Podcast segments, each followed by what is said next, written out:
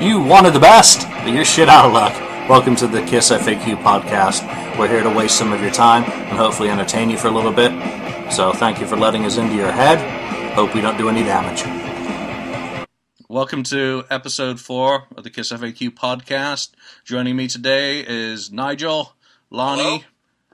and Alex. Uh, thank you guys for spending your time representing the board uh, with a Glad to do discussion for those who are bored. Uh, today we're going to talk about, well, actually, before we get to that, um, I'd like to thank everyone for listening to the last episode. Appreciate the feedback uh, we received on that. Um, that was a, a fun episode to record. Hopefully, today will be exciting too. The topic today is going to be Kiss Cruises the past, the future, um, and what people think of them. Uh, Kiss is, of course, just announced or recently announced Kiss Cruise 5, which will sail to Jamaica uh, this autumn. And in conjunction with that, they're going to be they say they're going to be performing the whole Alive album, wearing 1975 costumes and doing a um, unmasked sail away show. So, guys, what are your thoughts on that? So let's start with Nigel. You've been on a cruise before, so uh, what do you think about their unmasked? Uh, I'm excited. It's something different. Um, you know, of course, all the other years they did the acoustically. I would love to see that. I'm not going this next year because of school and everything, but um, sounds fantastic. And any year that they change it up and they, they switch around what, what they're doing, I'm all, all for. As far as the alive costumes go, and you know, alive in its entirety is cool. I would say if they're going to do that, they need to go all out, have the candelabra there, uh, try to remake the stage as best as they can to be authentic. And uh, are they going to make new alive costumes? Or are they going to pull out the uh, Rock the Nation ones from storage? That's what I almost feel like is going to happen there. But um, I can't wait to see the YouTube videos of it. Lonnie. Um, yeah, I think it's going to be Rock the Nation costumes that we saw in 03 and 04, personally. You know, and I hope that by doing Alive, that they're going to play all of Alive, not like Alive 35 and leave out Rock Bottom and Firehouse. You know, if you're going to play Alive, let's play Kiss Alive. And like you said, too, recreate the stage as best you can. Recreate that vibe from 1975. But when I heard they were going to, I went on one of the cruises, I went on Kiss Cruise 2 and my wife and I were toying with the idea of maybe going again this year. Um, but we Kiss Alive in its entirety does not excite me. I mean, I saw Kiss Alive 35 where they played all of Alive except Rock Bottom and Firehouse. I saw that show multiple times, and it doesn't excite me to go do it, to go spend that money to go see it. Um, the fact that they're going to play um, the Sail Away show electric, that's cool. And I think it might be a little bit of they heard a lot of the backlash, people them upset that they're going to play Kiss Live in its entirety. Okay, well, what are we going to do to excite people to make this cruise a little different? Well, we could do this, and I think that is exciting because when's the last time they played electric without makeup? I guess it was '95 because everything they've done unmasked has really been acoustic since since they put the makeup back on. Yeah, kind What of. are they going to play though uh, without the makeup? Are they going to play this? If you're going to do it, you got to do '80s. Yeah. I mean, are they going to play Coming Home and Plaster Caster and all the stuff they play acoustically, just electric, or are they going to throw in some things we're not used to hearing? I'll fight hell to hold you, something like that. That'd be amazing. They're gonna Paul's do. Re- voice. it's gonna be revenge. It's gonna be revenge. they, they better do Fits Like a Glove. There's no excuse. Fits Like a Glove needs to be performed. I mean, it was performed throughout the entire, pretty much the entire 80s era of the band. So, and we don't have to worry about Paul singing it, so there should be no excuses on that aspect. Or on the cruise last year, uh, Gene said he'd really love to play Hate off of Carnival of Souls. See, that would be awesome. Play some, play something like that. Play, Yeah. play hate. And I mean, have fun. I mean, by golly, you know, invite Bruce Kulick on for this song and have Bruce come play Hate with them. That'd be badass. Oh, know, yeah, definitely. I have a feeling that that's not going to happen. Uh, Doc had a Q&A on Kiss Cruise 2, Mhm. and the fans were basically begging him, said, just bring Bruce on. Let, let Bruce play. And he said, you know, that's interesting. We'll have to talk about that, but I don't feel like they're going to do that to Tommy. because the second Bruce comes up on stage, everyone's going to be chanting for Bruce to come back, and then there's going to be all the stuff like there was with you know unplugged and and the fans won't let up. So I don't think that even hinted that just in fear of fan retaliation. Wait, do you mean Kiss fans might not be able to just enjoy the moment? Hell no. It's not going to happen. All right, we want Al- more. We're Kiss fans. Because you know, the second Tommy comes back up on stage, someone's gonna boo him. And he and he can't course. and he can't say his name is like Bruce. He can't do that excuse. Oh no, not that again. So, Alex, what do you think about the uh, the proposed? I guess bringing back Kiss alive again. Al- yeah, alive again. That'd be a good album. You know, my my first tour I got to see Kiss was the Alive 35 going into the Sonic Boom tour. So I kind of got gypped because they didn't do nothing. I was mad they didn't do nothing to lose. They did like the week before I saw them, and I was mad they pulled out of the set list. Um, but I've heard the songs. Um, there's like a, there's like a great compilation, like all the songs performed live on the Live 35 tour on YouTube. It's like two and a half hours long. It's like a great playlist. It's all live. Um, you know, you know the Alive album. It's a classic album. It's great. In fact, I just uh, my dad's birthday's coming up in two weeks, so I ordered him the vinyl reissue, the 2014 vinyl reissue. Because I called him said, Dad, if there's any Kiss album you want to get, what would it be? He goes, "The Alive," and it's it's a great album. But because he did it five years ago, that's what kind of it's a it's a bummer. And I mean, if they're going to try to recreate the image of the Alive with the costumes, and you know, Gene's got to get on a diet right now to drop like 30, 40 pounds. Wow. and uh, and he, and he needs to get a new wig. I need to get a new wig too because that wig he's got doesn't look like it. But I don't know. I, I wish they would have done something else. I mean, you know, let's celebrate. You know, a life too. Um, that would have been awesome uh, to do something like that. I mean, look, I like a hundred thousand years, even though some people think it's a great bathroom break song. Um, so you know, it's fun when you throw that one back in the show and stuff, but. I think they could have done something better. I think the sail away show with the non makeup is a great idea. Um, you know, I don't know why they weren't doing it before with the previous Kiss cruises because it's, you know, with the Kiss cruise being a fall test for the Die Hard and stuff, you know, they should be able to, to throw stuff out there, mix it up.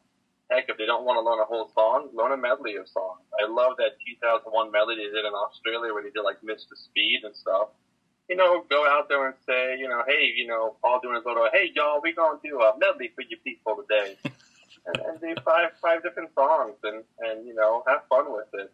I mean, that's what I did when I. The one thing I love when I watch the Kiss Cruise videos on YouTube is everybody's having fun, and and, and have fun. Um, there's a great band I got to see called Y and T. I don't know if you guys have heard of them. I remember being on one of the shows and I yelled out. It was right at the time when the original bass player Phil Kennemore was he was sick. He hadn't passed away yet, so they had to fill him guy. And I remember yelling like "Play Contagious," and Dave was like, "Well, Brad doesn't know this song." And then he goes, "Okay, we'll do it quick." And he did a quick uh, verse and a and a chorus of the song. You know, have fun with it. So I hope the Electric Show. I hope um I got nothing against them doing "Coming Home" with Plaster Caster in it, but throw some 80 stuff on there. Um, have a little fun with it. You know, just for like you know kicks and giggles. Do reason to live. Have fun with it. Yeah, and, and if they're doing if they're doing an electric unmasked sail away show, they've got a whole. I, I think they're going to go rev- revenge and hot in the shade era. You know that you know be awesome. you know because that ties into both Tommy and Eric. You know, Eric obviously was on Revenge, and Tommy's obviously on both of those albums as well. So, um, I think we'll probably see a fair amount from that. Uh, hopefully, more Gene songs, um, because him in that era, um, you know, what was it? A few months ago, he did that All Star thing, and he he brought back his revenge look. You know, and and while it's not that great, it's like seeing Granddad dress up a little bit. Uh, he can still he still pulls off that look. I mean, he he's a hardworking guy, and I think it, it should be exciting. As for the Alive, you know, I, I don't know how much that does for me. I'm not going to go on the cruise. Um, it's soccer season, so I'll be busy. But Alive again, you know, I, I kind of mixed opinions on that. The Alive set itself from the Alive tour is fantastic. 14 songs, very concise. Um, it's every single song is a classic in there, so it, it's hard to fault it from that. That they've done it before. I agree with Bring Back the Candelabra. I think they should also recreate the Alive stage as it appears on the cover of the album with the the once manually operated chain link drum riser with that cute little yellow velvet uh, um, thing that went around the side of it. You know, get a couple of roadies in the back hand cranking it like uh, Moose and the boys would have done back in '75. You know, and just keep it completely choreographed like that first show was, and then you're really reliving it. It's I understand them doing it 40th anniversary of that. You know, that's a, another milestone. But if they're going to do it, they got to throw in Let Me Know.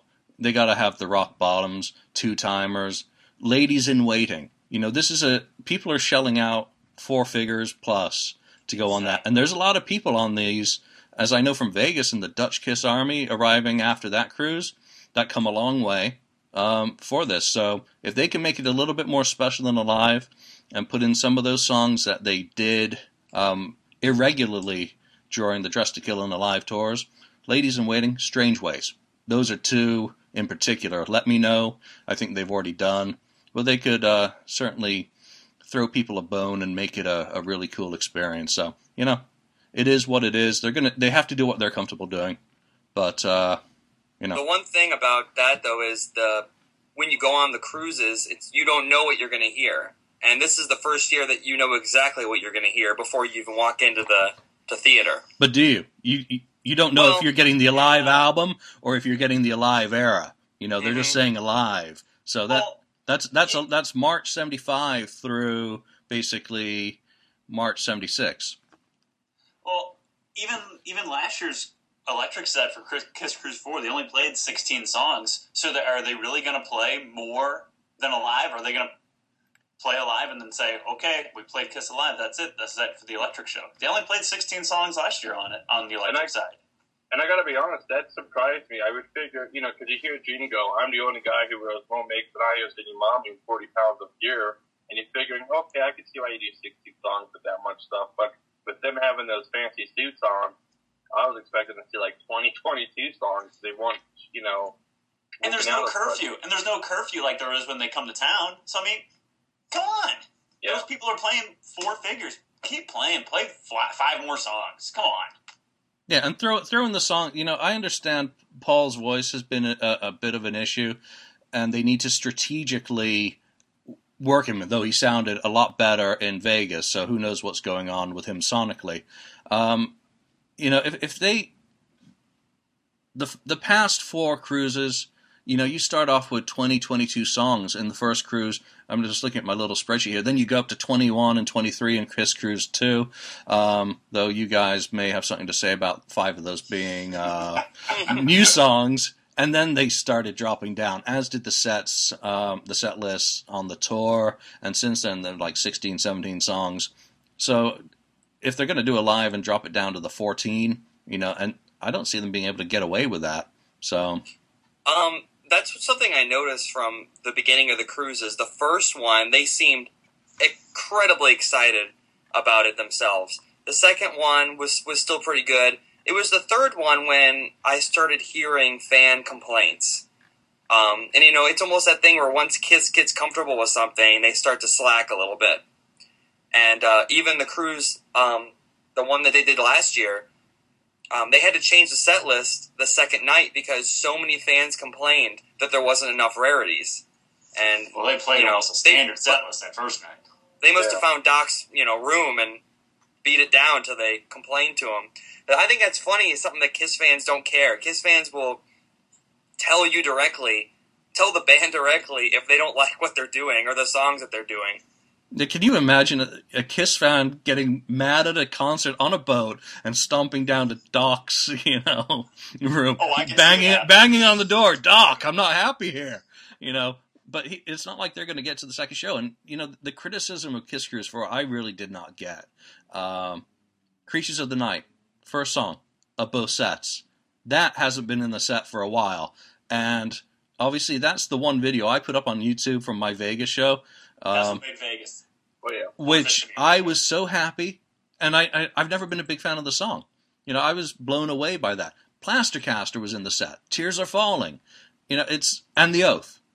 That is four pretty good uh, carrots to my way of thinking. I'll be honest, if I went to a Kiss concert and they just stepped outside and, you know, you wanted the best, you got the best Kiss, they did the oath and walked off, I'll be all right with it. I go, fine.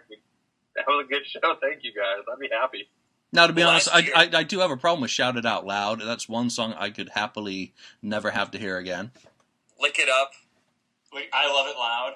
hmm I mean, look at. I mean, I understand what you're saying that Kiss Cruise Four. That yeah, they play Creatures, they play Plaster Caster, they play Tears Are Falling. But in the middle of that set list is Let Me Go Rock and Roll, Lick It Up, Calling Doctor Love, Hell or Hallelujah, I Love It Loud, Detroit Rock City, Love Gun.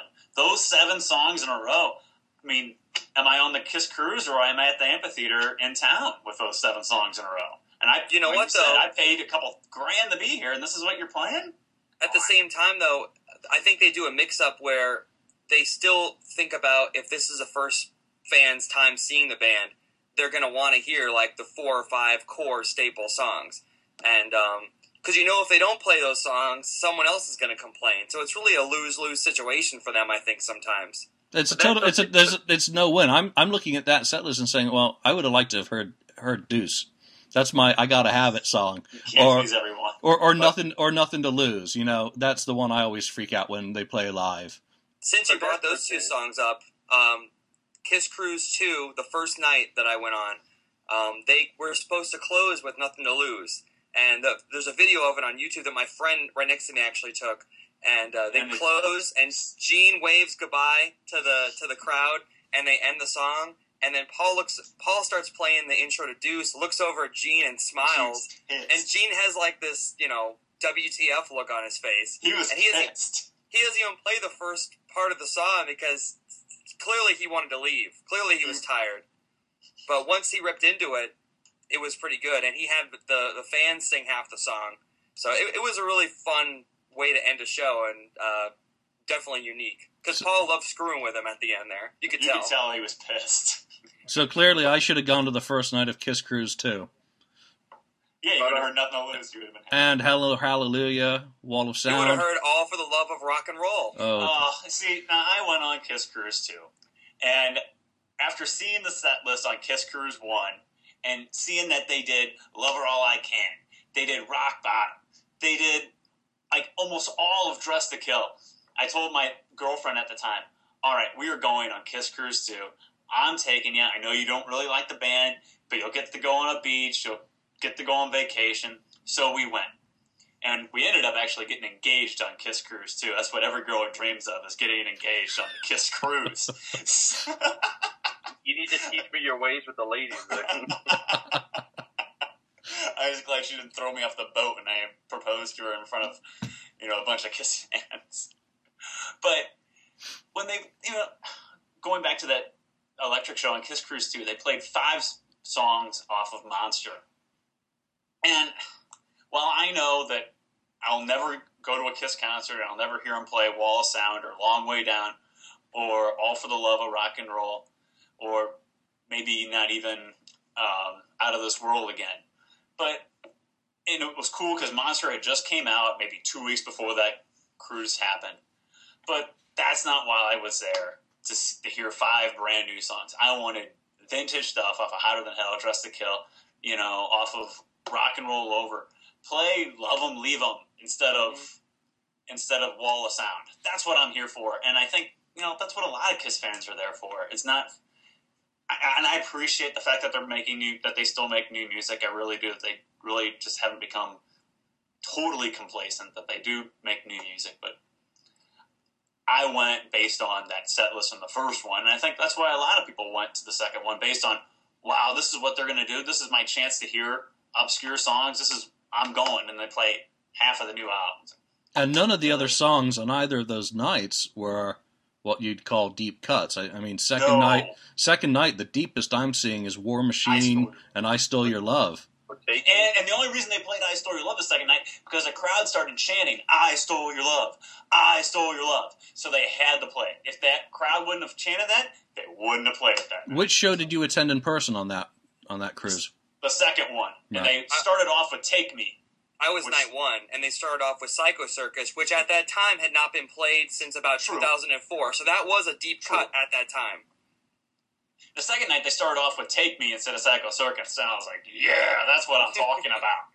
I did. and then they uh, went into Psycho Circus and then the Five Monster songs. But, but like you said, the deepest thing they played that night was really probably "Take Me" or "I Stole Your Love."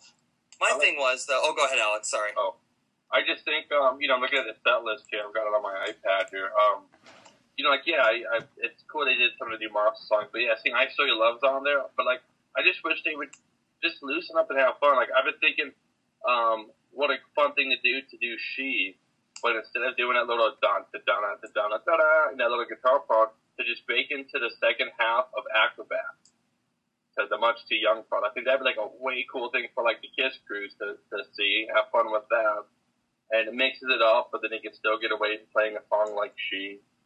Um, but yeah, I mean, look at the set list. You know, I mean, I- would have been mad if I was on Kiss Cruise the first night, going like, "Oh, I got nothing to lose from what I saw." And I got five new Monster songs, even though Monster's not a bad album. Like, like you said, you know, I agree with you, Lonnie. You know, you want the the deeper cuts, and especially after hearing that interview with Eric Singer um, on the Cassius Morris show where he talked about he loves playing the older stuff from the first three albums. It's like we're sweet. We got a guy who wants to, you know, probably would love to do Strange Ways of Mainline and Getaway. Let's let's see those songs play more often. Well, here's the thing though. They can't win because if Eric sings "Strange Ways" or "Dirty living or any stuff, he's gonna get Oh. ac- accused of being Peter copy. Then he does his own song that was written for him, and then people don't want to hear that either. So I, I I feel just- like it's no win for for Eric and Tommy especially. I'm just waiting for Eric to do You Matter to Me and Tommy to do New York Groove. That's what I can't wait to see. Julian's message board will explode at that point. I I, have to I- say, you know, that, I would love you know, Eric to sing any of those songs. He's got the voice. He's he's so similar. I mean, he's not Peter, but he's similar, and I think he does it with respect. You know, the uh, the only song I don't like him doing is Beth, but let him Yeah. do any of the other songs. You know, except for the two that Peter kind of wrote, uh, and that's "Dirty Living" and "Baby Driver." Everything else, you know, the songs that Ace wrote that Peter did, let him have them. You know, he'll he'll do them respect, and he he loves that era of the band. So if it makes people's heads explode, tough. At least he's not doing "Dirty Living." Right, I have to say though that um, that that show on Kiss Cruise Two was a perfect example of me. Here's a here's Kiss the band in 2012 playing their new material. Kiss is an example of a modern version of Kiss. This is the new Kiss that Paul was talking about. You know when they let Peter go in 04. and I just thought you know we got to hear those songs for the first time and. You know, YouTube videos don't give them justice, but when you were there and they ripped into Wall of Sound and All for the Love of Rock and Roll and Out of This World, uh, it just it was cool to me because it's like here are the new songs from the new Kiss album being played on the new tour, and it was almost a throwback to you know Revenge or the '80s shows where they did five six songs from that current album. Yep. You know, once they got into the reunion tour, it was just the same stuff over and over and over again. And hearing a new song from Kiss the year it came out for the first time was just really really cool. And you got uh, twelve to fifteen hundred captive people on a boat who probably bought the album, might even know the songs that you're playing, even oh, though oh, they're new. They knew 'em. They knew me, 'em though, every time to me though, every time they ripped into a new song, I was like, ah, that's one less chance of hearing something obscure from '75, though. Yeah, how was That's what I how you know time. how was the general reception to those songs at those shows? Was there a noticeable? You can feel the vibe in a crowd. Was was there a, like an ebb when they went into them, or was there like pensive excitement of ooh something new?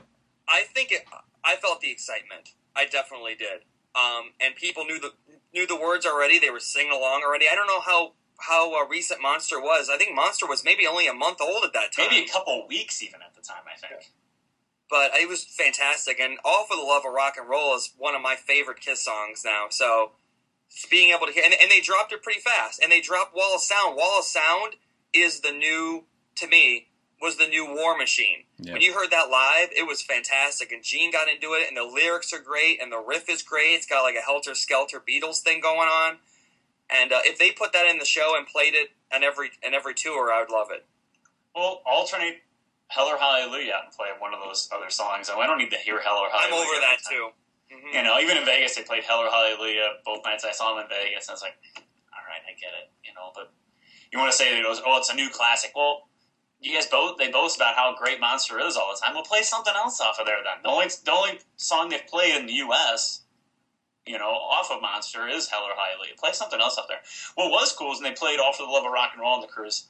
Um, they had like that video montage in the back Um, I don't know if you remember that or not, but it was it was really cool. It looked, it looked like they had really like planned that we're going to keep this in the set list um, for a while, and for whatever reason, I think they played it. They went to South America right after that cruise, and I think they played it once, maybe twice in South America, and then never played it again. Yeah, songs started dropping like flies once they got to South America that year. At least Mhm. songs off the new album. But then again, you get into the the arguments of the audience that they're performing for. You know that the greatest hits argument versus the diehards. So Since you mentioned Tommy, though, on the cruise last year on the acoustic set, um, people, I can't remember what was going on. People started chanting out for um, Tommy to sing a song. And he started playing the opening riff to uh, When Lightning Strikes. And I was like, oh, all right, here we go. I, I like that song too. This is going to be cool. And he started playing a little bit of it, and then they just launched right into Shock Me. And it was like that taste of something really cool was coming. And then I got my camera out and everything. I was ready to go. And then they went right into Shock Me. And I'm like, come on, you know, you write these songs for these guys. You know, they finally have their own tunes. They're on the cruise where everyone's going to enjoy those songs. And then you won't even play them. It's like Only You. You know, they teased Only You, and Gene sang the first 12, 15 seconds of it, and then Mhm. let the fans sing the rest. And that drives me crazy. It's like if you're going to, you know, announce that you're going to play these rare tracks on, on the cruise, don't play play 'em. 15 seconds, give up, and then let the fans sing the rest of them. I don't Yeah, think that counts. Then play them. If you're if you're if you're an announcer going to play them, then play them. Not like the conventions where they didn't know a lot of the songs people were requesting, and you know you listen to some audio from the conventions, people are basically just singing the words for them. Like even Christine sixteen, he didn't even know the words for that. It's almost like it's a joke. It's almost like they're playing it as a joke to themselves. You know that they don't even take this song serious enough to learn it.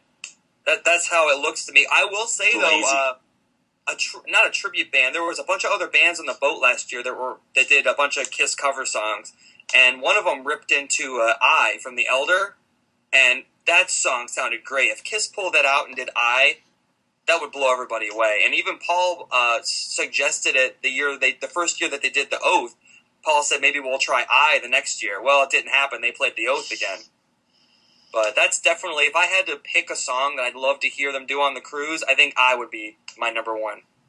And I know they, I'm not, I know they're not big fans of the Elder, and I, and I give them respect for that. But I mean, holy smokes! I mean, you see the videos of after they did the oath the first night, and you hear the audience roaring. I mean, yeah, I mean that right there was like, uh, you guys, you think this is a good song? Uh, I don't know. Do you not see them all cheering? Come on, that's a perfect song to do on a cruise. Well, Yeah. and that's what they need to do on that electric set, um, the unmasked electric set this year. They need to do pull something out, play. I just wanna. I mean, they, and they, that crowd would go crazy if he. Paul started off said, "I got a body built for sin and an appetite for passion." That crowd would go berserk if he, he just yelled that out and they just slammed into that song. I, I'd say have fun, get some, and, and I be very selective when you do it too. Get some of them beautiful women in those bikinis up on stage, and do take it off again. yeah. I like the I like the idea of I. That has got to be, and and I think I've said this before, one of the most underrated Kiss anthems with such a, a positive message. I mean, we we talk about Kiss being a party band, you know, have a good time, live your life, you know, don't be held back. But I is just, you know, it, it's such the perfect song, and with I I, I recommend anyone. Yeah, absolutely. Absolutely. But anyone who hasn't seen it should get on YouTube and go see the uh, the uh, the videos of the Oath because number one, Paul nailed that song at a time when I think no one expected him to be able to pull it off. He absolutely, you know, that is just a shining moment of recent history when he did that song. So fantastic. But put I in, agreed. I still remember. I still remember seeing the post on the FAQ when they were saying that the oath was played, and it was like, "Don't tease me with this one, please. Don't lie to me. Don't get my hopes up." And then when I saw the videos, it was. I remember like downloading one of the videos like 30 seconds after seeing it and putting it on my phone, and just like listening to it like 20 times over. Yeah, so Kiss Cruise 3, I mean, that live show dropped down to 16 songs, but you get the oath. Let me know. Almost human. Ladies in Yeah. waiting and anything from my baby. That's what I wanted on too, but I didn't get it. Refund, demand a refund. You know what? An, I mean, that is just Go to Doc's room and bang on his door. yeah for It's kiss, it's kiss. There are no refunds. for Well, us. like I was gonna, well, like I was gonna say earlier, um, you mentioned like the four or five songs. But I mean, you could take this thing right here, 16 songs. Okay, we'll take the four or five songs. Uh, Detroit Rock City, Rock and Roll Night. I'll give them Deuce and shout it out loud, and we'll leave those four there. But that still leaves an option for 12 songs that could be completely out of left field for them to do. And you know, somebody goes, "Oh, I'm on a cruise. I did Rock and Roll Night." Oh, well, that sucks for you. Go see them at a regular show. Uh, Kiss What- Cruise is what- awesome though. Yeah, and I missed two songs on that that I really should should highlight. Mainline. Oh, I mean, yeah. I mean that's six, and say yeah. Which I'm I'm sorry if, if Paul wants to talk talk about modern classics. I think say yeah is probably the only song off either of those two more recent albums that comes anywhere near being a new classic for me. What about Yes I Know? How has that been forgotten? That's a great song. That is fantastic. It is. That that and Say Yeah are the two best songs they've they've done since they started recording again. Didn't And like they've uh, never. Modern Day what? Delilah? It's wasn't fine. It's it's good. But those Say Yeah and Yes I Know are the best two songs They have a off of vibe. Sonic Boom and, and Monster. Oh, and don't don't forget the Poison song or whatever that was. Never enough. Which is intrinsically like a rip off of Deuce almost. So it's almost like they're ripping off a rip off of themselves. Yeah, it, it rock and roll. It's all a big circle. Uh, what about um, I Pledge Allegiance to the State of Rock and Roll? They pulled that out in 04. Australia. In Australia, Never yeah. played it again. That's I'd love to hear that. I'd love to hear We Are One acoustically. I'd love Mhm. to hear Journey of a Thousand Years. I, I mean, do you think they forget about these songs and it takes Tommy and Eric to remind them? Or when they're mentioned, they're just like, no, we don't care about that. Well, sometimes I kind of wonder, um, kind of like with the Elder, if it's a bad vibe. I mean, you know, you.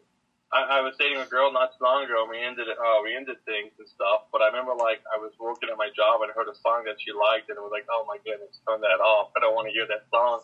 And I wonder though if it's the same kind of a vibe. Like, you know, maybe some of the songs, you know, things might not have been like, especially like the Elder, at things might not have been so hot with the band, uh, maybe between members and stuff.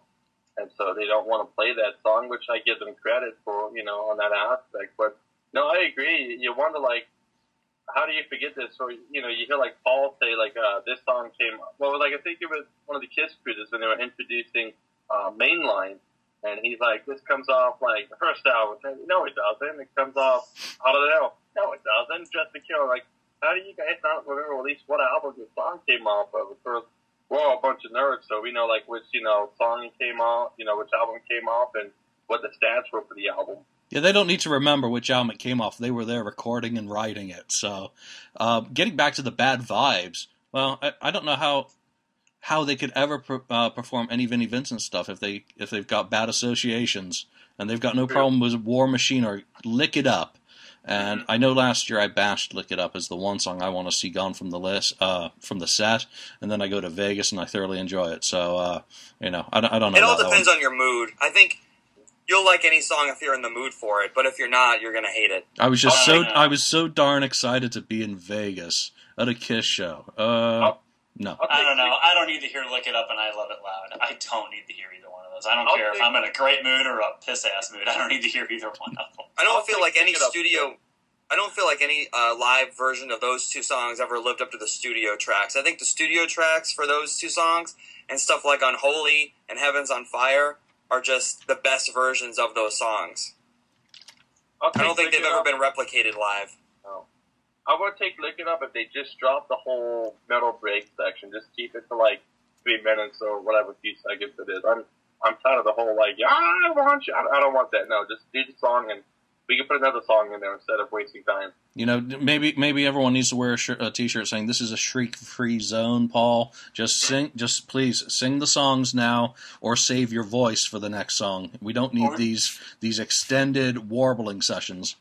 Well, and when we do lick it up, do I need to hear the "I won't get fooled again" portion in the middle of it every time? Even on the cruise, we do a tribute to the Who in the middle of "Lick It Up." I mean, play your own stuff. But well, that is uh, I've always seen that as Kiss's attempt to show themselves as a jam band, which we all know they're not. But it's such a highly choreographed um, Jam. and, and calculated jam.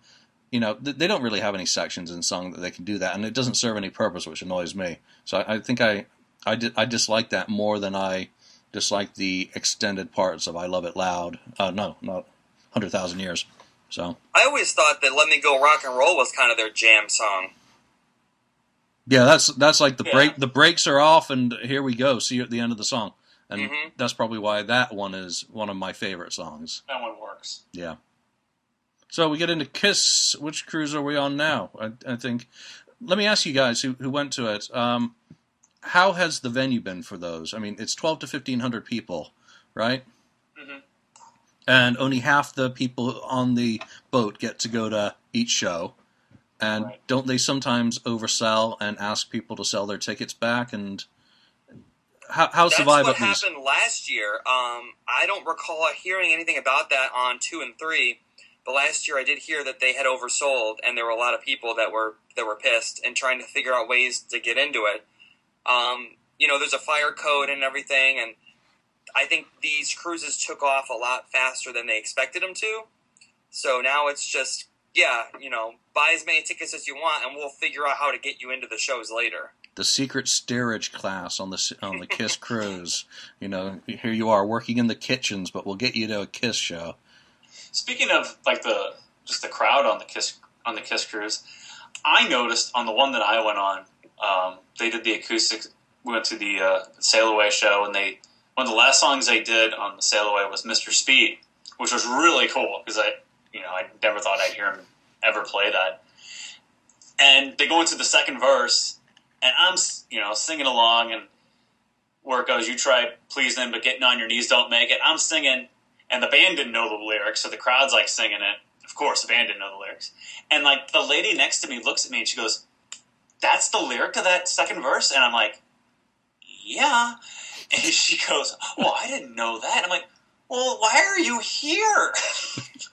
so I think I think some of the people, and I'm, I'm that was just one example, but I think some of the people on there are not just. It's not just the diehards of the diehards on there. I think some of the people on there are people with disposable income that. Well, Kiss is doing a cruise. We want to go on a cruise this year. That might be fun. We'll just do that. I think there's. I'm not saying the majority of people on there like that, but I think there's a there's a percentage of people on there that. Well, I like I like Kiss and I liked them when they came to town. Let's go do this with our vacation time and with our money. I think there's a s- small percentage of people. So on there that. for the diehards, it's like a Kiss convention on a boat with a vacation as an added bonus. For some people, it's a vacation with Kiss as an added bonus. correct. Mm-hmm. And looking at that Kiss Cruise 2 Sail Away show, oh my goodness. What a Unplugged 2 album that set would have made. I mean, That was the best part of that, that cruise. that Set up is like that is the most incredible set from any of the four cruises. I mean, A World Without Heroes, uh, Only You, that was only a partial attempt, wasn't it? Correct. every time I look at you, sure know something. Rock Bottom, Come On and Love Me, Mr. Speed, obviously.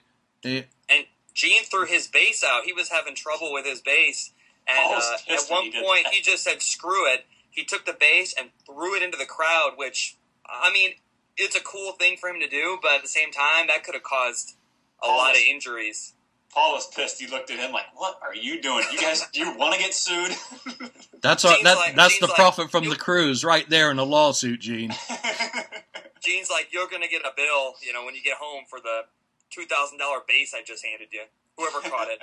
But they, they Yeah. I mean, all of all of the Kiss Cruise Sail Away acoustic sets have been pretty good. I mean, I don't know about Going Blind and Take Me and uh, Kiss Cruise or All the Way acoustically, but that's a good broad selection. They seem to have um, presented everyone. they're getting away from that though. No, they're not going to do that this year. Yeah, which you know, I I, I don't know how that's going to work in conjunction with with the Alive deal, but you know, I'm I'm sure they've got something figured out on how it will work. What what was the the high point song for either of you on the the uh, the sail away? Go ahead. Go ahead, Lonnie. I'm thinking. All right. Well, I'll say I'll say Mr. Speed because I love that song. It's just such a, a great riff. Uh, Mr. Speed, um, and probably every time I look at you, I just I love. I've said in the last episode I was on, I just love Revenge. It's my favorite Kiss album, and um, I was there. I got engaged. They played every time I look at you. It's pretty cool. I would say Going Blind, um, Only You, any of those attempts at songs they'd never done before. I love. I love hearing that stuff. Um, you know, they stick pretty close to the um, unplugged, you know, songs, the set list. You know, they throw a couple Mhm. things in here or there, but oh, I will say, you know what? Creatures of the Night acoustically on Kiss Cruise Three was funny because when it got to the part before the solo, uh, course, I don't know what they used to make that before it goes into the solo, but Paul did that in the microphone. if you look back at the video, Paul's smiling. He's like, and before it goes into the, the drum solo part. So it's those songs that you wouldn't normally think of as acoustic songs that they play acoustically that I enjoy because it's such a weird alternate version of it. Yeah, I'll, I'll say too. Sure Know Something was amazing too. They haven't played that since I was looking, looking at the set lists. They haven't played Sure Know Something unplugged since Kiss Cruise, since the second Kiss Cruise. Sure Know Something's an amazing tune. Just the thought of hearing that. I mean, before these cruises started, I never thought I'd hear them play Sure Know Something ever. I mean, what if they played that uh, electric this year? That would, have they ever done that? They've never played that electric. Coming Home Electric, they played that. Um, any of those songs from Unplugged, imagine if they played them electric. Yeah, but no one's heard them do "Coming Home Electric," have they? Uh, I think they did it on the first one. I think they did it on one Did of they? them. I think so. Yeah, they yeah, did. The first, the first Yeah. cruise uh, both nights. Yep, yep. I should know better, shouldn't I? Uh, well, it was fun. I was uh, I was I was away on a, on a two year mission, so I couldn't be in touch with the real world and stuff for a little bit. But I remember coming home from my mission and catching up on the kids world and going to YouTube and it was like that great multi-cam edit of the acoustic show yeah, and just and just um had an Apple TV where I was at and a huge big 3D with a great surround sound. And I remember just coming home like you know one day and just flipping on the TV and putting it on my phone and having to play and it was amazing. Like I, I'm quite surprised they've not done a Kiss Cruise DVD. I really hope they, they do a Kiss Cruise DVD, and it could be a best of the Kiss Cruises and, and put some of these shows. But that Kiss Cruise, that's uh, the second sail away show. I tell you what, if they were to do that for the electric show, that set list, I'd be happy. I would be so content with that set list for an electric show. and they live streamed all of these shows, don't they? To other parts of the boat. Isn't there a viewing? Do they stream it to the cabins, or do they just stream it to one area? I think it's streamed to the cabins and like to this main atrium area. Like So- if you don't have tickets for the electric show, it's not your night to go to the electric show. There's this huge jumbo like uh, projection TV that you can go and watch it at. So they're all professionally filmed. So I think that in the in the future it's possible that I mean, I don't know, do though. a Kissology. because it's only one camera. There's no multi cameras uh, when they're showing um, Yeah. in the room, and it's. I mean, it's sad to say, but the fans have put together from all the footage they've culled from all over the the, the world, all the people that filmed it themselves. There's bootlegs out there on Blu-ray, no less, Yeah, that look as good as anything that Kiss could officially release. Because just think about how many cameras are going in that uh, in that theater. There's probably 500 different versions of that of that show Yeah. floating around, and, and you take the best bits of each of them. I have one from Kiss Cruise 2 that I got, and um, it's as good as anything they could put out officially. And I don't, as far as I know, they're not filming those officially, um, unless they go to the fans and say, "Can we release this? You know, can we use your footage? We'll give you a free meet and greet or something." But I'd love to see a Kissology 4 that has all that Kiss Cruise stuff on it. Yeah, they recorded that show like one of the last shows in Vegas. I don't know what their intentions are to release that in any kind of capacity, but you know, if you combine that on a Kissology four with some cruise material, just even if you just did like a compilation of like just the rare tracks on some of the Kiss cruises, that'd be really badass. And even through rehearsal, there was there's actually the guy we became buds on on on the FAQ board. Um, he now works for Kiss. I won't go out his info and stuff, but we actually got to meet up at the show uh, when I went in DC. And um, I remember like messaging him after the Oath was played for the first time. I was like, "Oh man, how was it?" We're like, "We excited." And he goes, "Well, was at rehearsals and stuff with the band when he did it." I'm thinking like, "Lucky duck." And then that had to been so hard to keep your mouth shut because I would have been like, uh. but Well, what's the holdup? I mean, in this day and age of Blu-ray and all this stuff, Kiss should be coming out with a disc every year of something, of some kind of material. it would sell. Is it just because Tommy's the one that normally edits that stuff and he's on tour? Well, I'm- I'm sure they can replace Tommy. Yeah, you can find And- someone to edit. Yeah, I mean, if you look at some of the guys who put together these unofficial Blu-rays, they are doing some pretty hot work. Um, I've got a Mhm. bunch of those. I haven't even had a chance to watch them. But look at Kiss in this day and age. Have they even gone back and put Kissologies out on Blu-ray yet? No. And Well, uh, there's no reason for that though, because that's not HD footage. You know, that's half that stuff's off of VHS tape. it's so it's even if you know it's upgraded it's not HD f- uh, you know footage, but it's still the format change. You know, Sure. and you can still put in bone. I mean, look at the Lord of the Rings. Here we go. Uh, another And it's a FAQ. way to make more money. Yeah. about you know, you can do a couple of bonus things on each of those original ones in keeping with the original nature, uh, you know, the era that they were covering, and get it back out there. You know, so it, it's like I, I don't know what their problem is. That they they do seem to film a lot of stuff. they take um, their time though. It, it it the only Kiss release I can remember coming out in a respectable time was the Symphony. The Symphony DVD was out less than six months or so after. Yeah. You know, and it's just like And it shows. Kiss seems to take.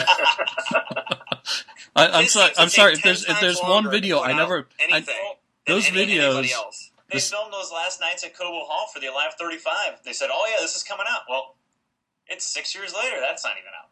Well, I got I got filmed by when I went to see my very first Kiss show, 2009. I dressed up. I dressed up a boat show in Texas, and I'm and you have a lift. Uh, so you're walking through the DC, Washington DC, dressed as Kiss, and having people in traffic stop and take pictures of you walking across the street. But I remember there was a guy from the Kiss, uh, from like the crew coming over to me, and he interviewed me like on camera, asking me how long I've been a fan, who's my favorite member, my favorite song, you know had a full pass and everything, a big camera, professional, the big mic with the stick on it, and uh, and so they've they've done stuff. I just hope they release it at some point. 'cause They're, they're doing things, they're just not putting it out there. the market's getting smaller. It is all dying. And Yeah. it's on YouTube. It's been on, you know, the stuff that they're planning on releasing has been on YouTube for three years already. Yeah, it's not going to be new when they release it. Mm hmm Well, if we're talking about the cruises, though, I mean, we've talked about the shows, but there's a lot of other things that go on on the uh, the boat. There's they have Kiss games and uh, trivia contests and name that guitar solo, and uh, you know, Gene does the pig throwing contest, which has become a tradition now. Lonnie, And did you do the belly flop contest? I did not do the belly flop contest. I took this picture of a guy named Andy from from Massachusetts doing the belly flop, and it was like the run. They had like a contest after Kiss Cruise two. They had a contest like submit your best picture from the cruise, and the winner's going to get to go on Kiss Cruise three for free. So I submitted this picture, and I'll share it on the board. But it's like this guy Andy from Massachusetts, and he's like diving into the pool, and like it says "kiss this" on the back of his on the back of his trunks and I was the freaking runner up in the contest. It's like, you kidding me? But no, I have not done the belly flop contest myself. You know what drove me nuts though is they have the costume competitions every year because it takes place on Halloween, Mhm. and it's cool.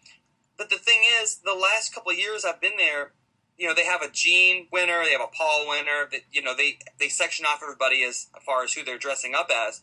And there are some fans that have these fantastic homemade from scratch outfits that look amazing. But the people that always end up winning are the ones that have the costumes that they bought, the, the official Kiss costumes. And it's like, yeah, they look more like them because they bought the official Halloween costume. But you know, you're not going to give credit to the person that made theirs from scratch. And I think the difference is there is the people that are hosting them outside of Tommy, who may know, don't know that's don't know. a homemade one versus one they they bought for 400 bucks somewhere. Right? They just see. And- they just. They're just going off and the looks and not going. There was this girl who dressed up as Gene, and it looked fantastic. Fantastic job she did, and everything was homemade and put together. And I'm like, she should have won that because you can tell she put hours and hours into that versus somebody who just went out and bought the costume and, and slapped it on. So that part's a little frustrating to me, but I have to remember that the person judging may not know the difference between the two. Yeah, that usually happens in all beauty contests. The ones who went out and bought their costumes win. Mhm. That's a nice way to put it. yeah. Um, so what what on the cruises was the best uh, secondary activity? Um, go ahead, Lonnie. Um, let's see. The uh, it was really cool on Halloween night. For a second, if you want to talk about the co- this Halloween night, I dressed up as Gene, and I'm walking around, and there's about 50 other Gene Simmonses walking around, 50 Paul Stanleys. I'll say the spaceman and the Catman walking around, and it, you're just it was surreal to be in that setting on Halloween. I'm dressed up as Gene Simmons, and there's just members of members of I'll say my people dressed up like Kiss. All My people. my people. I think all the genes should have gone into the pool, and then you could have all been in the gene pool. Okay, that's a boom. Um, there's a lot going on on that boat, and you know, every year it's a little bit different. Uh, the Kiss, they had a Kiss lounge set up, and they played nothing but Kissology um, from start to finish. And you, you could you could bowl, and you could, and then they had the karaoke thing, which is interesting because seems like the always the people that get trashed are always the ones dressed as a spaceman, without a doubt, without a doubt. The There's like two or three aces They get in the character really good. that are always escorted out or not allowed back in, and that's funny. Um, I would say my favorite is the Gene uh, pick throwing competition, just because if you are lucky enough to get up right to the front to where that's going on, after the competition is over, Gene is always very, very generous as far as autographs go. And he normally signs. Uh, here, I'll grab what I got signed right here. I was right up front. Oh, very nice. Nice. I brought some. I brought something small because I didn't have to hold it all day. And I said, you know what? If he signs something, I'll just bring this with me. And uh, but people had posters, albums, forty fives, and he signed two or three things for each person up in the front. And he didn't leave until everybody that was right up front there got an autograph from him. You know, he gets a bad rep sometimes, but he's very fan attentive. If he if he thinks that you're a vulture and you got a stack of stuff and you got eBay tattooed on your forehead, then that's a whole different situation. But if he thinks he's, you know, feels he's in a legit situation, he'll make sure everyone is serviced. Um, Oh. that doesn't sound right. how- He'll take care of everyone's autographing needs. Uh, That's, that's, You know. how Maybe it he was, could use a meal. that's how it was when I met Bruce. Um, it, I, I met him at an expo, and it was two autographs. But I was like, "Can you put my name on this and put my dad's name on it?" And then he was like, "Oh yeah, what other stuff do you have signed and stuff?" So I mean, you know, if you go on these things, if you want to get some more things, uh, get get it personalized because they're usually they'll bend the rules then and do something else for you too because they see that it's for you, not for like eBay.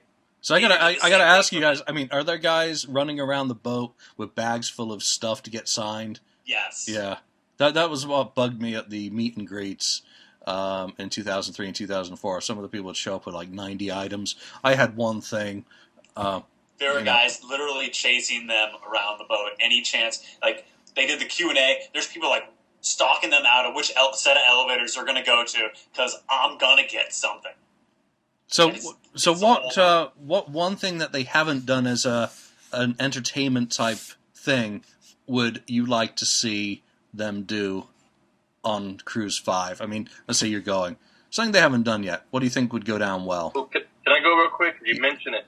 I love to see them because I know kids they like bowling. I love to see them do like a bowling contest with a few people, like you know, put you and Gene up just for and see who get a strike or whatnot. See who does better just for one, you know, set. I think that'd be kind of cool because you always hear about them bowling. So that's just my take. Yeah, I guess they're, I'd go- like- they're, they're going to Jamaica on this one. Maybe they can do a dominoes competition.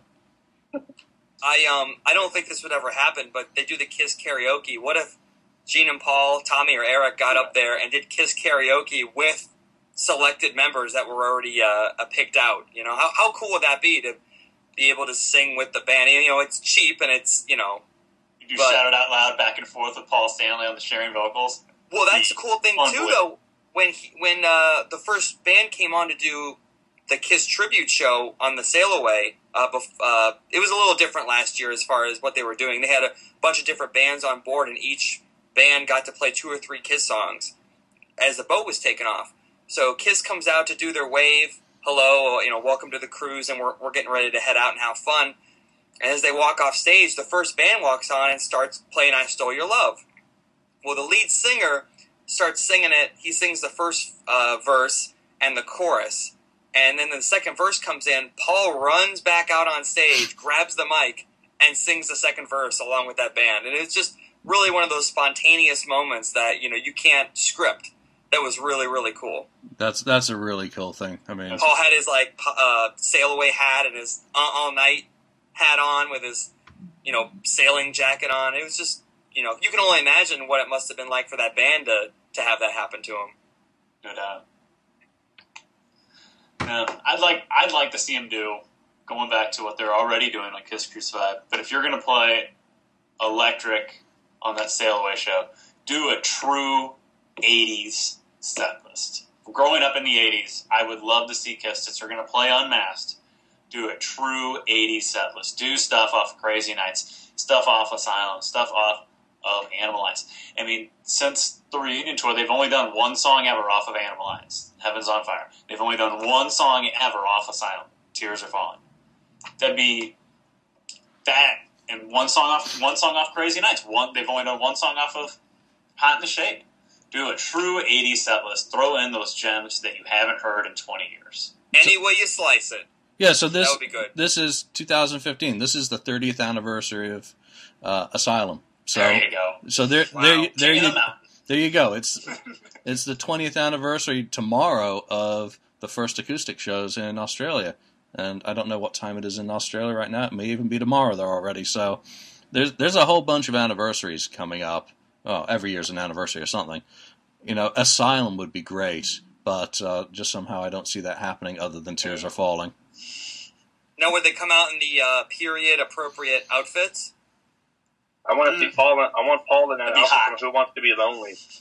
Oh, one of my all-time favorite songs. That Oh yeah, That'd be Oh, hot that would they be came great. out dressed with, in hot pink and, and fluorescent colors. So and and what's what's it with the hand thing? Uh, I mean, people, So- it's like there you go. you know the the My- kid. he did that in Vegas. My wife goes, "What the hell is he doing?" That that's the kiss throwdown sign. oh boy.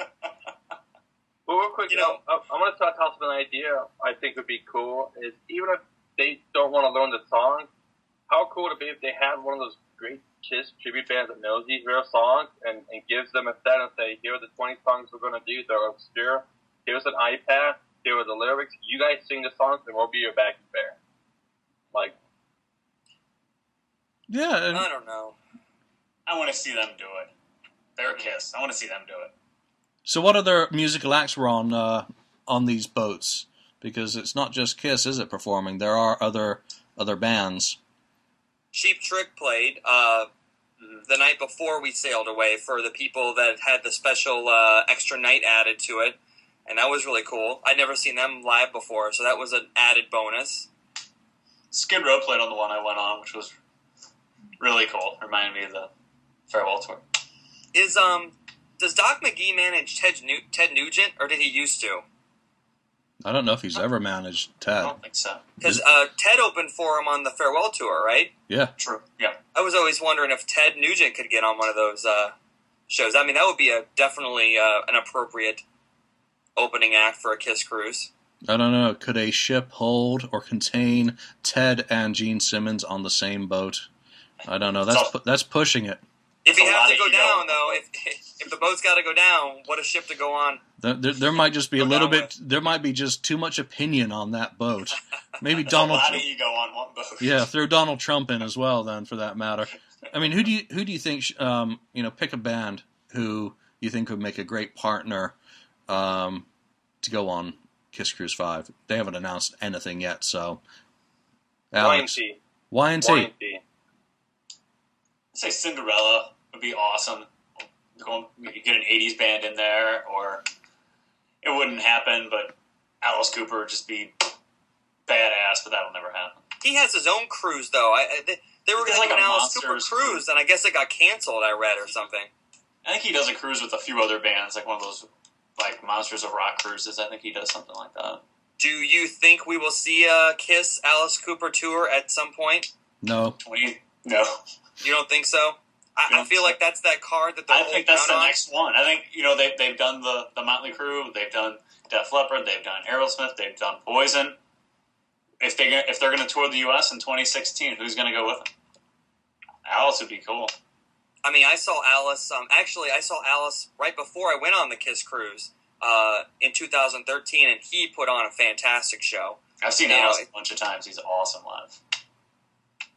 And uh, as far as that goes, Alice would be cool on the boat, but I think he's too big to uh, ever consider that. I would, I would still stick with Ted Nugent. Yeah, he would. You, you wouldn't be Cruise able to do justice to Alice's show. You know, competing for the the time um, that's available in those in the venue on the ship. So I, I don't think that would work. But it, that might make a good touring package on the road. And imagine Alice coming out and singing with Kiss, because you know it would happen at some point. How cool would that be? Kiss doing a Cooper song and Alice doing a Kiss song. That'd be that'd be awesome. I mean, he's you know he's still on the road with with Motley this year. I mean, he, so he's you know taken a a substantial opening act. I mean, and and ran with it. So Poor Eric Singer, though. He'd be a tired guy after those two shows, right? no, he can't do that. Quick, slap this makeup on back out. Um, what about Aerosmith? Would Aerosmith be? You know, it's been over ten years, and Aerosmith has kind of fallen off the the map ever since American Idol thing died down. Um, I'd love to see Aerosmith live. I've never gotten a chance to see them. Every time an Aerosmith tour is planned or promised, it falls through. Um, I'd love to see that personally. Bon Jovi would be pretty cool to see with on the Kiss Cruise. Yeah, unfortunately, Bon Jovi's way too big, aren't they? Kiss would open for Bon Jovi. McCartney Kiss. No headlining, of course. You know, I Yeah, hate Bon- I, I hate Bon- to say it because most people know of my absolute disdain for this band, but I think Poison makes a good travel partner for for Kiss on a boat. I don't know though. I, I Poison's almost to me like the Sons of Kiss. Like they're the thing that came out.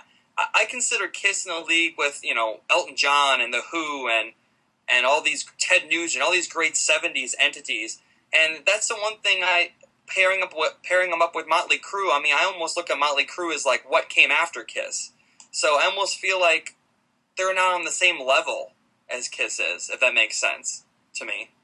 No, I could see him touring again with Poison like they did in 04. I could see that happening. Just like Def Leppard brought in people in, oh o- in this last year, I could see Poison playing that role. no, they didn't. They didn't do too well in 2004 with Poison, That's did they? true. Though.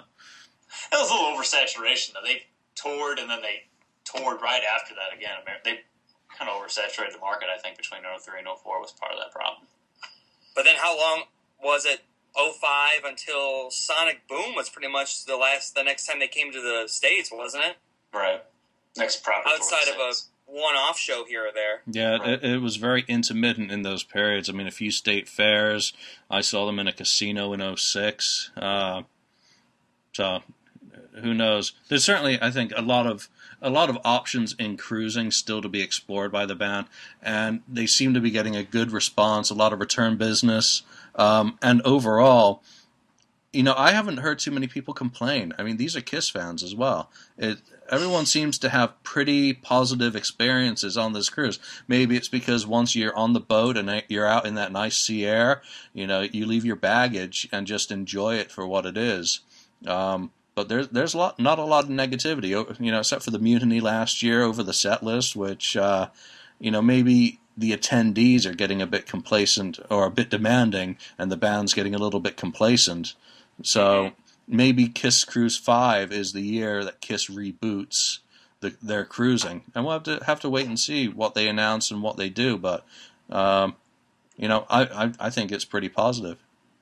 I would say if you get a chance to go on one, to definitely do it. Um, there are cheaper options. You have to be on right away uh, when they go on sale. But if you want to feel like cramming three or four friends into into one of those small dinky rooms, you know you can you can get around paying. I would say at least a grand a person. Um, but of course, plane tickets and all that's involved. But these people that say, you know, we spent three, four thousand dollars a person, I've never spent that much on one. No, I didn't spend that much to go on. I mean, we Now, if you want the We got it. huge, you know, rooms and everything, that's one thing. But I'm there for the kiss stuff. I don't really care what room I'm in. If I want to go outside, if I want to look outside, I can just walk up to the the top. I'm not deck. there to spend a lot of time in my room. I'm not going there just so I can spend a lot of time in that in that little dinky room or any or any kind of room for that matter. I'm there to experience it, not to sit around all day. So, I'm gonna you ask a silly, silly question for you two on the cruise. How was it with the food and stuff? Was it you get your money's worth too with that aspect? definitely. Yeah, I mean, food. There's there's food's available twenty four seven. We didn't drink at all on there, and it, that saved us a lot of money too because booze was expensive on there. And it's like, you know what? I don't need to drink to have a good time, and I'm not that much of an alcoholic that I'm not going to be able to not enjoy myself for a couple of days without booze. But there were some people on there. I can't imagine what their tab was though. By the time we left, Well, because if you're thing is- drinking at two o'clock in the afternoon, you're not switching back to soda come eight o'clock at night. you know, you pay all this money to get on this thing, and then you, I guarantee you, there's people that don't remember half of it.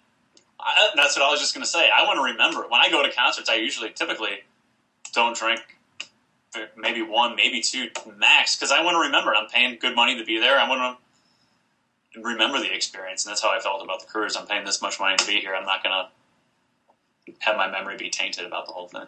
Yeah, I remember Definitely. seeing I remember seeing Ace Frehley in 2008, and the opening band was a band called the Cheaters, and this one guy who had an Ace Frehley shirt on passed out before Ace ever got on stage. And I think Another they had, like- ace. I think they had. I think they had to take He was him out dressed as Ace on the cruise.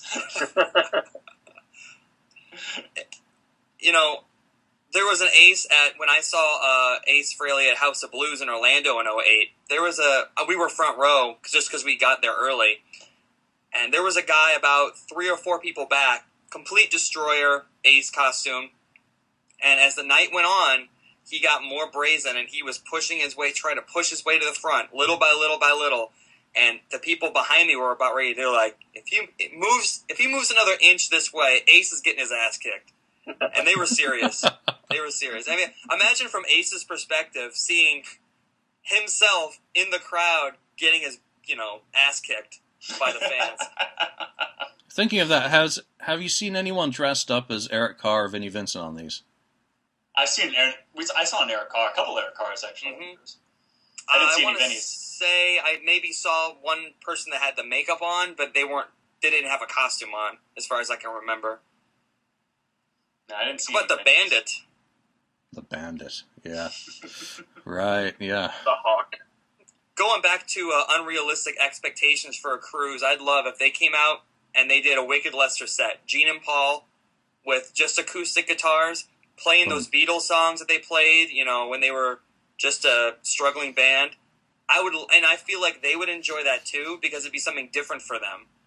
Well, You you know, know, pull out some No, of those they're gonna Wicked take the Lester time to tracks. learn them, though. here you are on a cruise. Why have they not done the conga line to Life in the Woods? You know, There you come go. come on, lead lead the people on the conga line, Paul. You know, Life in the Woods. It can't be that hard to learn that song again. Uh, you know that that'd be kind of fun. That would be. I again, I'm never going to go on one of these because uh, it just doesn't fit with my schedule. I coach and uh, you know at the time of the cruises, so I can't get out of it. But you know, if I was to go, I would love to hear some Wicked Lester acoustic. I'd like to see Paul and Gene. You've seen them in the videos talking about them busking on New York street corners back in the early 70s. Just those two guys with an acoustic guitar harmonizing. You know, heck, bring in Eric. You know, maybe like the acoustic meet and greets. You know, put together some of the Wicked Lester songs that we haven't heard. Some of the stuff in those arrangements. Keep Me Waiting. Um, She wants to shout it out loud. It'd be awesome. yeah, we we want to. Well, that's Hollies', but you know, sim- Still. simple simple type, whatever. You know, do some of that stuff. You know, just have it kind of kitschy. You can get away with it on a cruise. You can you can be really geeky, kitschy, and come on, this is Kiss. This isn't about self you know self respect. If it's worth overdoing, do it. So I've always, And even just play a clip. I love that clip when he did Life in the Woods at that at that meet and greet, where he played a little bit of it, Yeah. and then they kind of explained the song a little bit and stuff. Have a little fun, you know. Even just do a verse and a chorus of, you know, Molly, and then go. This is how the song came to be, guys, and uh, we suck at doing it, but this is it. You know, have fun with Stanley it. the Parrot, oh god, yeah, and and, then la- and then launch into Strutter from there. and And maybe then my uncle, and then my uncle is My around. goals are rest. Maybe that's a good alternative, really, to this unmasked electric sail away show that doesn't seem to have a whole lot. And I, I don't seem to be able to get my head around what it actually means that makes it special when you're going to be doing two electric performances during the tour. Maybe they should be thinking more along the lines of storytellers.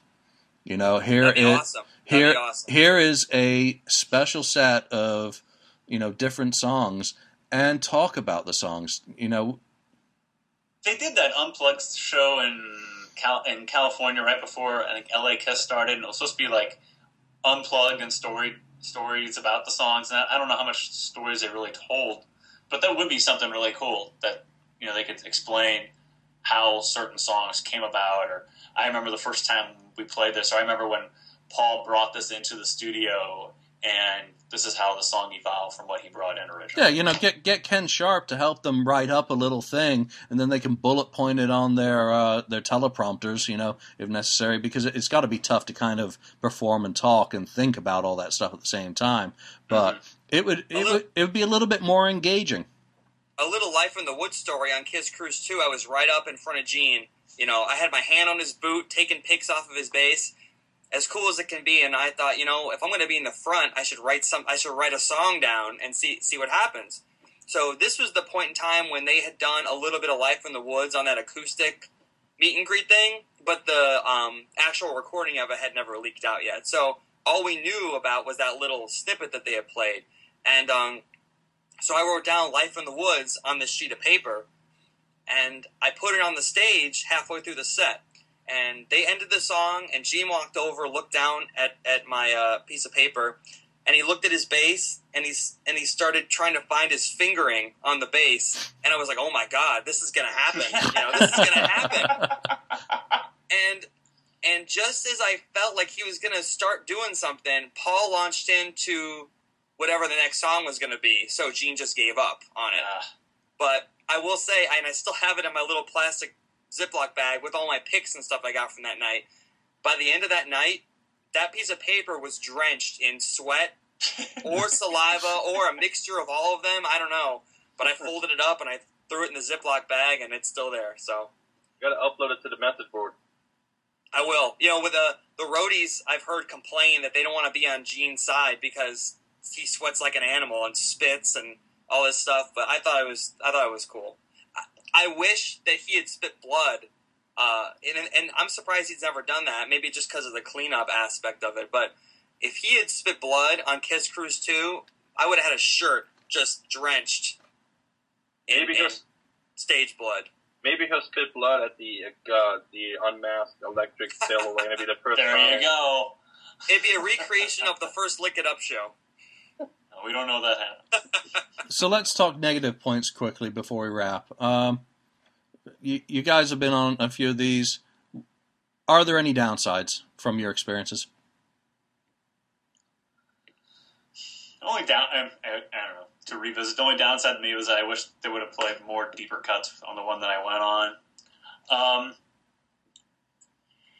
for the most part, I think people are pretty well behaved on the cruises. On the cruise that I went on, there wasn't a lot of animosity or any kind of negative vibes going on. Um, I really, I really enjoyed it. My wife didn't, my wife didn't sleep at all, so she wouldn't agree with my sentiment. You get no sleep. That's a downside. she didn't no sleep, at all. We got back to Miami and she slept for like twenty hours or something when we land when we when we docked. But um, yeah, there there's there's no time to sleep because it's it's it's like a party for for three or four days, just nonstop. But I really have nothing nothing really negative to say about the experience in general. What Nice. about what about you, Nigel? The real, the only downside that I've noticed is now um, when it comes to lining up for the first row of the uh, Kiss Cruise Yeah. electric shows, people are now lining up at 10 a.m. when they don't even open the doors till like 6, 7 p.m. to let people in. And I've heard a lot of the first year that uh, on Kiss Cruise 2 that I was on it, we were the first ones in line, and we got there about two hours before they opened the doors. And that was on a new boat. Uh, they, they had done the first one on a different cruise line. So people weren't really sure what was going on or how early you're supposed to line up. So we got lucky, and we only had to wait two hours. But now they're lining up at 10 a.m., and, it, you know, it's like if you want to get a good spot, you have to pretty much waste an entire day Well, if you want to spend your just in vacation, line wait in and not move. ahead. Yeah. Yeah, that, that, that, that doesn't make any. were a lot of Why why you do that? because people weren't sure where the line started. Um, the first couple years, so they'd start in a line that they thought was the the front of the line, and then people would come like an hour or two later and say, "No, the line's over here. You have to get behind everyone else now." And there was a lot of arguments with um, the crew. I feel like everybody kind of knows now what's going on, but there was all this craziness as to what was going on and people that were waiting in lines that they thought were right but turned out to be wrong. And that's where a lot of the the negative aspects came in for me but it wasn't nothing that the band did. It was just fans thinking that they had to be first. You know everybody had to be first Right. So let's uh let's wrap this up. Um, for everyone out there, head on over to the kisscruise.com. Sithman is Sixthman is partnered with Kiss for these cruises, and if I read their website correctly, they are, you know, trying to finalize um, bookings for this, and it looks like there are still cabins available uh, or options for that. Um, again, they're selling it with the Electric Unmasked Sail Away show on the pool deck, uh, one autographed commemorative item signed by each band member, a photo with you, your uh, your cabin mates, and Kiss masked or unmasked, your choice this year. And of course, they'll be performing the complete Alive album in its entirety. Uh, during their indoor ticketed show, dressed as they were in 1975. And there's an asterisk after that, so I don't know what that means. And the final bullet point is a yearbook celebrating five years of the Kiss Cruise. Now, that sounds really cool to me, so I'm going to have to find someone who's going on the cruise to buy me a copy of that um, because I've not been there. So it looks, you know, like it's going to be exciting again. And you know, everything I've seen on the boards and heard from you guys today is that it's been a positive experience. So, you know, congrats to Kiss. Um, you know, here's something that is a sounds like it's a really positive thing. So, final words, guys, and let's start with Alex. Um, you know, if you guys are gonna do the cruise, go on it. Um, the only reason I don't, I can't go is just because I'm choosing my education over the cruise and stuff. But if I had, uh, if I had the income to do it, I definitely would do a cruise. So I'd say go for it. Um, from, I haven't been, but everything I hear about and people going, they love it. Um, except for Lonnie hearing the monster song. See, I'd like I'd like to go back. I enjoyed I enjoyed going. Um, obviously, it was was fantastic. Um, I'd like to go again. My wife, I don't know if I can talk her into going again. She, one, she didn't get much sleep, and that's not a good combination. And uh, I lo- I'd like to go again. It was it was fantastic. And if you, and if you have the means to do it, by all, I think it's something that a diehard Kiss fan should experience at least once. Nigel, you get the final When- words. when I was 12, 13 years old and I first got into Kiss, there was never a time where I ever imagined I would be on a boat for three days, four days, whatever it is, with Kiss, seeing multiple shows, meeting all these fans. It's just something that I never, I, I, you know, I knew at some point I would be front row at a show somewhere somehow, and I knew at some point I'd meet the band, but I never thought it would be something as cool as that, where it was just Kiss Disney World is what it is for three or four days. Mhm. And if you if you have the funds and you know you want to cram three or four people into one small cabin and get you know try to get it as cheap as possible and you can do that, go for it because even if you just go to one, you won't regret it and you'll have a bunch of stories to tell later on. And you are going to meet fans from all over the world. So, great social event. I mean, it's almost like a uh, a support group, isn't it? So, you know, I, I guess we'll end it on there. Go. You know, if you're on the fence, give it a shot. You got nothing to lose. All right, Alex, Lonnie, and Nigel, thank you for your time today, and you know, hope to see each of you again on future episodes of the uh, FAQ podcast. Everyone out there, thank you for listening. Hope we didn't do any damage to your brain. So, take care, everyone. Thanks a lot. Thank you. Thank you. Bye bye. All right, bye, guys.